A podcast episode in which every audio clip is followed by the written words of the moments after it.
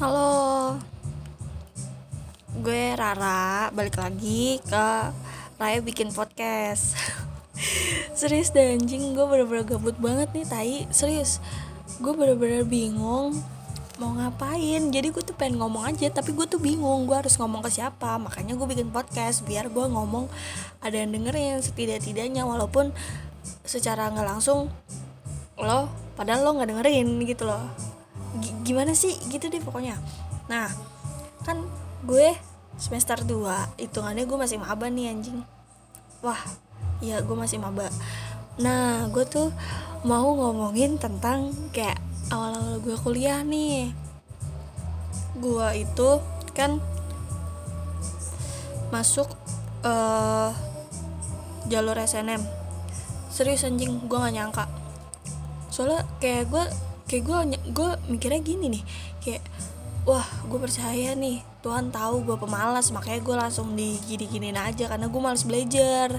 Terus gue malas banget belajar. Nah, jadi apa ya, kayak mujizat, sumpah ini mujizat banget buat gue. Nah terus gue masuk di jurusan hukum. Awalnya gue pengennya sastra, cuman waktu itu kayak karena gue goblok, nilai gue di bawah-bawah teman-teman gue, dan akhirnya gue mesti ngalah gitu loh. Gue harus nyari kampus mana yang jangan sampai sama teman gue, kan kalau SNM gitu ya. Dan akhirnya nih, oke, gue ngalah, gue bener-bener ngasal, gue milih itu karena gue tuh tadinya maunya itu sastra UI. Anjing, muluk-muluk ya tuh gue. Nah terus akhirnya gue masuk PKKMB. Itu tuh ya lu tau lah tainya PKKMB, dan semua kesalahan ya ditepatin ke maba. Ya gitulah, dari gue diomel-omelin anjing, kayak apa ya, gue nggak dapet esensinya gitu. Gue bukan mengetahui kampus gue, tapi gue malah kayak jijik sama kampus gue. Serius, gue bukan jelek-jelekin, tapi itu emang pure yang gue rasain nih. Terus gue dari awal kuliah itu gue udah mengenal beberapa sisi teman-teman gue kayak apa, circle gue kayak apa gitu. Dan gue udah kayak kenal cutting gitu, cutting gue kayak apa, ada yang baik, dan pasti kalau maba pasti di sini gitu dong. Iya jelas lah anjing, maba tuh udah jelek banget deh. Maba lebih dikit udah pasti jelek, maba kurang dikit makin jelek anjing gitu. Nggak mungkin enggak, itu yang gue rasain. Terus dari apa ya, gue pertama kenal itu sama temen gue. Ada gue pertama kenal sama cowok sama cewek ya, gue udah dapet itu, mereka berdua sahabat gue. Nah biasanya kalau di kampus tuh ada ekstern gitu, dan menurut gue itu bagus buat kalian menambah relasi, buat lo nambah apa ya namanya, channel lah, gak channel juga sih anjing, pembelajaran itu bagusnya gitu. Cuma gue tuh paling males sama orang yang kayak udah berkelompok gitu mainnya. Lu main kagak sama itu doang anjing, lu ada gue, emang lu gak nganggep gue gitu. Nah buat yang cewek-cewek nih, kayak yang kaget kalau gue sebenarnya gue bakal kerja keras ketika gue harus menuntut target itu. Emang seharusnya kita mah kayak gitu. Cuma ya orang-orang mah kayak kagak percaya aja anjing. Tahu-taunya gue mah goblok aja terus di mata-mata dia.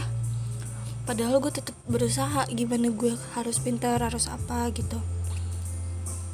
Nah, kalau misalkan kan gue nongkrong lah di kampus dan kenal kating-kating cowok, cewek juga. Dan pasti maba tuh jadi inceran para cutting gitu ya nggak sih. Dan gue deket sama cutting, dan dia wow ya gimana ya, jadi gue deket. Nah itu tuh dari situ tuh kayak lu bisa belajar di cutting lo buat kenal apa sih dosen-dosen lo kayak apa, terus tugas-tugasnya kayak apa gitu. Cuman yang disalah kaprahkan ini, ya emang lo pikir maba chatan sama lo buat deket sama lo gitu. Jangan pernah beranggapan kayak gitu, karena maba tuh cuman belajar lah, hitungannya masih kudu belajar lagi buat kenal circle kampus kayak apa gitu. Nah, terus udah banyak nih teman-teman gue yang curhat-curhat, dari dia mau deketin cewek, dia mau deketin kayak apa, dia menjalani hidup kayak apa. Karena gue bersyukur banget gue masih dipercaya sama teman-teman gue. Padahal gue benar-benar gue merasa gue nggak deket sama dia, tapi dia percaya gitu untuk curhat-curhat ke gue, mau dari keluarga ataupun tentang pacarnya ataupun tentang circle teman-temannya dia atau masalah kehidupan dia lah, anjing. Serius, gue bersyukur banget.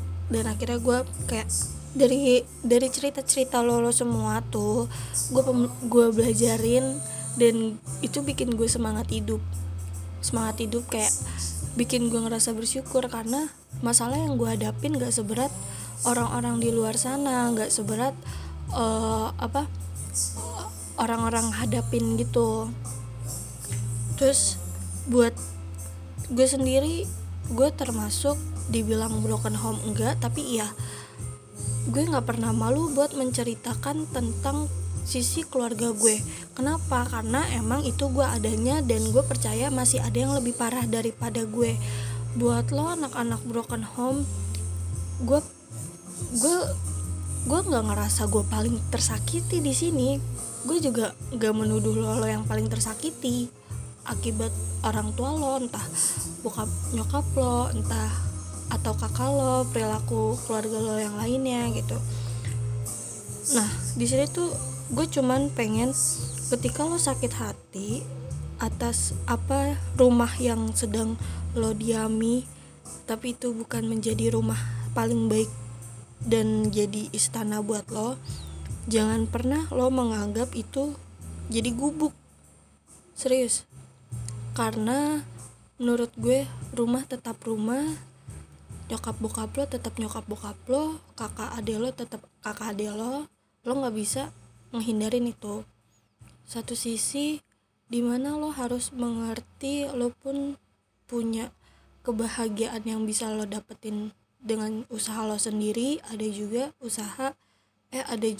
kesenangan yang bisa lo dapetin dari teman-teman lo, dari tongkrongan lo, dari pokoknya dari segala apapun, ya lo berhak bahagia lo juga bukan persoalan rumah juga, bukan soal itu aja, bukan soal rumah juga, bukan keluarga lo doang gitu. Lo masih punya teman, lo masih punya kesibukan, entah lo suka dengerin lagu, entah lo hobi nulis, entah lo suka hobi ngumpulin duit terus lo bergaya dengan uang lo sendiri. Menurut gue kayak sebenarnya emang paling sedih ketika lo mempercayai orang, tapi dan itu salah, kayak lo ngerasa salah, anjing gue seharusnya gak percaya nih sama orang-orang kayak gini. Rasa pengkhianatan itu emang harus lo terima di hidup tuh. Menurut gue lo tanpa penolakan lo gak bakal ngerasa penerimaan. Lo harus, menurut gue sih ya, ini cuma menurut gue aja, gue nggak ngerasa gue paling hina, enggak, dan gue juga nggak ngerasa lo teman-teman gue itu paling hina juga enggak gitu. Karena pada dasarnya manusia ada sisi penerimaan dan penolakannya. Menurut gue dari semua masalah yang lo hadapin sekarang ya, yang hidup di bumi bukan cuma lo doang, semua orang juga punya masalah, semua orang juga punya kesenangan, semua orang juga punya duka. Dia punya lara, dia punya ria, dia punya duka, dia punya rasa happy yang dia punya, pasti punya takaran euforianya dia sendiri gitu. Dan sebisa mungkin gimana caranya lo membuktikan kepada orang-orang lo bisa bahagia tanpa lo, maksudnya lo bisa bahagia tanpa mereka gitu loh. Kayak Dan ini loh kebahagiaan yang gue dapat bukan cuma sekedar dari keluarga, dan ini loh kebahagiaan yang gue dapat bukan cuma dari teman, tapi gue juga dapat juga dari keluarga, dapat juga dari pacar. Dan buat lo yang punya pacar, jadikan pacar lo itu sebagai rumah kedua, dan lo yang punya sahabat jadikan rumah yang keberapa, dan anggap mereka pun tetap menjadi rumah lo. Tapi yang gue harap jangan pernah menggantungkan kebahagiaan lo di antara rumah-rumah lo setelah rumah pertama lo. Ngerti gak sih maksud gue tuh? Kayak lo bahagia nih, keluarga lo hancur, tapi lo masih punya rumah-rumah lainnya. Jadikan rumah-rumah lo itu tempat tinggal lo, di mana lo harus mengadukan lirihnya duka lo itu. Bukan berarti lo yang apa sih anjing, gue ngomongnya agak susah gitu loh. Iya, kayak jadi tempat pelarian lo setelah keluarga lo hancur ini. Paling sedih ketika lo mengetahui perbuatan apa ya, gak sepatutnya yang lo terima sebagai anak dari nyokap bokap lo.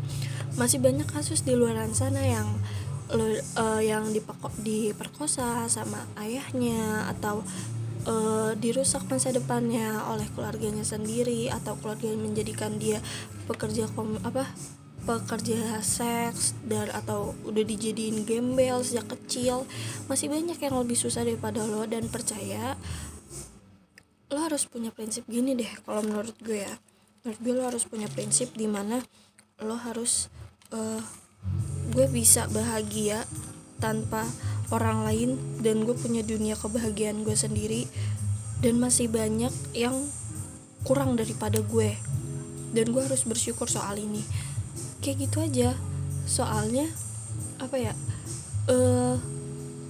yang amat disayangkan dari orang tua zaman sekarang, dia terlalu menggantungkan ekspektasi kepada anak-anaknya. Itu benar-benar gue amat disayangkan, karena setiap orang pun porsian antara orang tua satu dengan yang lainnya beda, porsian anak yang satu dengan yang satunya lagi beda, karena kita emang basicnya manusia tuh berbeda-beda.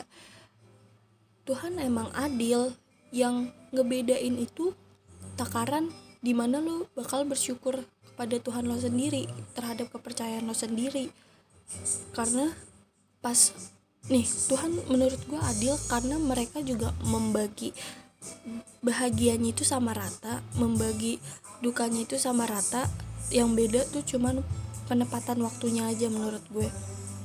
Dan kalau misalkan opini gue salah tentang ini, ya terserah. Ini cuman pendapat gue, dan gue bikin podcast pun ini cuman sekedar omongan kosong gue doang. Entah lo mau denger atau enggak, ya udah. Ya gue gak masalah, lo mau kritik gue bagus. Kayak podcast gue sebelumnya gue juga udah bilang ini buat berkali-kali. Ini sebenarnya obrolan gue gak mau bawa serius, tapi emang ini lo ambil maknanya bagus, enggak ya ya udah. Gue juga berusaha untuk membuat kalian yang mendengar podcast gue menjadi lebih baik. Buat teman-teman di luar sana, ketika teman lo menghadapi masalah keluarga, jangan pernah lo ungkit, atau emang sebaiknya lo kayak menjadi support system mereka, yang dimana lo bisa mendukung mereka dan menjadikan dia bahagia lagi dengan adanya lo gitu. Apa ya, bahagia kan bukan cuma sekadar dari lo punya pacar, lo punya keluarga besar. Lo juga bisa dapetin bahagia dari makanan, dari lo belanja-belanja, dari lo menempuh sesuatu dengan usaha lo sendiri. Itu juga bisa jadi titik kebahagiaan lo. Lo jangan pernah kapok buat yang namanya ngerasain duka lo. Karena dari duka lo, menurut gue lo juga bakal ngerasain senangnya lo. Jadi apa ya, yang gue maksud di sini bukan lo jangan jadi anak broken home yang cengeng. Oke, broken home rata-rata emang kehidupannya bakal ngerasain hancur bener-bener hancur, dan gue juga pernah ngerasain itu. Banyak orang yang lebih hancur tapi mereka juga masih bisa bangkit lagi. Lo juga masih bisa bangkit lagi. Lo punya otak, lo punya fisik yang masih dikasih normal sama Tuhan, ya lo gunain. Semua orang punya kelebihan, lo punya bakat, lo punya motivasi buat hidup lo sendiri pasti. Iya, itu lo gunain. Fungsinya buat apa? Buat masa depan lo sendiri. Mereka membuang lo, tapi masih banyak manusia lain yang membutuhkan lo. Gak ada manusia yang gak berguna. Menurut gue, manusia yang gak berguna itu cuma orang-orang yang gak mau memanfaatkan dirinya dia sendiri untuk orang lain. Apa ya? Agak krusial sebenarnya buat bahas-bahas kayak gini. Karena takaran kebahagiaan orang kan juga beda-beda. Kesenangan gue juga beda, sama lo juga beda gitu. Apalagi buat lo yang kayak merasakan kerasnya ekonomi lo itu turun karena masalah keluarga. Rezeki itu udah ada yang ngatur, Bor. Serius deh anjing. Jangan pernah ngerasa kayak gitu. Lo cuman perlu lo bersyukur sampai lo dapetin nikmatnya dari usaha lo mengucapkan alhamdulillah atau puji Tuhan atau menurut kepercayaan lo sendiri. Ya gue nggak tahu ya itu apa. Jangan pernah melupakan Tuhan di hidup lo. Kalau menurut gue, sebrengseknya lo pernah ngapain, kayak lo pernah ngewe, lo pernah nyuri, lo pernah bohong, lo pernah melakukan hal yang tidak pantas, itu ya udah, itu perlakuan lo, tapi lo tetap butuh Tuhan. Karena menurut gue apa-apa ya lo balik lagi ke Tuhan. Kalau lo ya lo pikir aja deh, lo hidup buat apa kalau bukan karena Tuhan. Oke, kebahagiaan lo hilang karena keluarga lo, tapi lo masih punya Tuhan yang harus lo bahagiain. Harus, prinsip gue harus menjadi hamba yang dapat disenangi oleh Tuhan gue sendiri. Kayak gitu. Karena sebrengseknya lo atau lo gak rajin ibadah, lo masih bisa kok berusaha baik ke teman-teman lo. Sebisa mungkin teman lo minta apa, atau lo masih ada apa, atau lo ada kelebihan rezeki, ya lo kasih aja. Serius, percaya aja. Kayak ketika lo ngasih makan kucing di pinggir jalan, terus duit lo lagi habis di situ, besoknya tuh bakal keganti lagi sama yang lebih-lebih lagi. Karena apa? Di situ lo udah melakukan kebaikan dan lo masih berhak untuk untuk mendapatkan hal yang kebaikan lagi. Buat yang lo galau-galau masalah keluarga emang berat. Serius, keluarga emang berat. Sebisa mungkin lo harus membagi diri lo untuk senang, untuk nangis. Nangis emang perlu anjing, gue juga cengeng, gue juga nangis.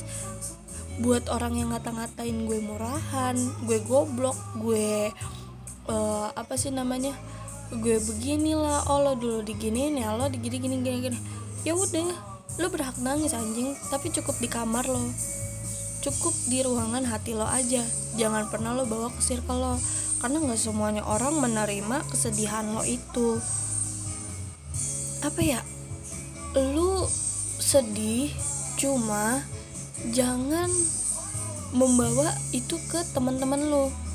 Temen lo yang nerima dan mengerti lo bagus. Serius. Tapi gak semua orang bakal menerima kesedihan lo secara terus-terus dong. Orang juga berhak seneng, makanya lo juga berhak seneng. Kalau misalkan lo ya sedih-sedih mulu, makna hidup lo apaan sih anjing? Lo ngapain hidup kalau kayak gitu? Gue tanya. Lo juga bisa masih ada waktu, lo masih hidup. Cuma di sini yang lo dapet tuh lo udah punya duka, tapi lo menggali luka lebih dalam lagi kalau menurut gue. Kayak masih banyak hal yang membuat lu senang, bukan kayak cuman itu aja, ya kan. Lu juga masih bisa cari cowok, atau lu bisa nyari cewek, atau lu bisa mendapatkan sesuatu yang wah buat lu sendiri. Makanya jangan pernah buat merasa sedih. Manusia masih berhak bahagia, semua orang masih berhak bahagia. Duka yang lo rasain sekarang, mbak, semoga lo bakal tetap bahagia. Pokoknya harapan gue cuman jangan pernah menggali luka yang ada dalam diri lo itu, jadi lebih mangap lagi tuh luka tuh. Udah gitu aja dari gue. Sampai jumpa ke episode selanjutnya. Oke.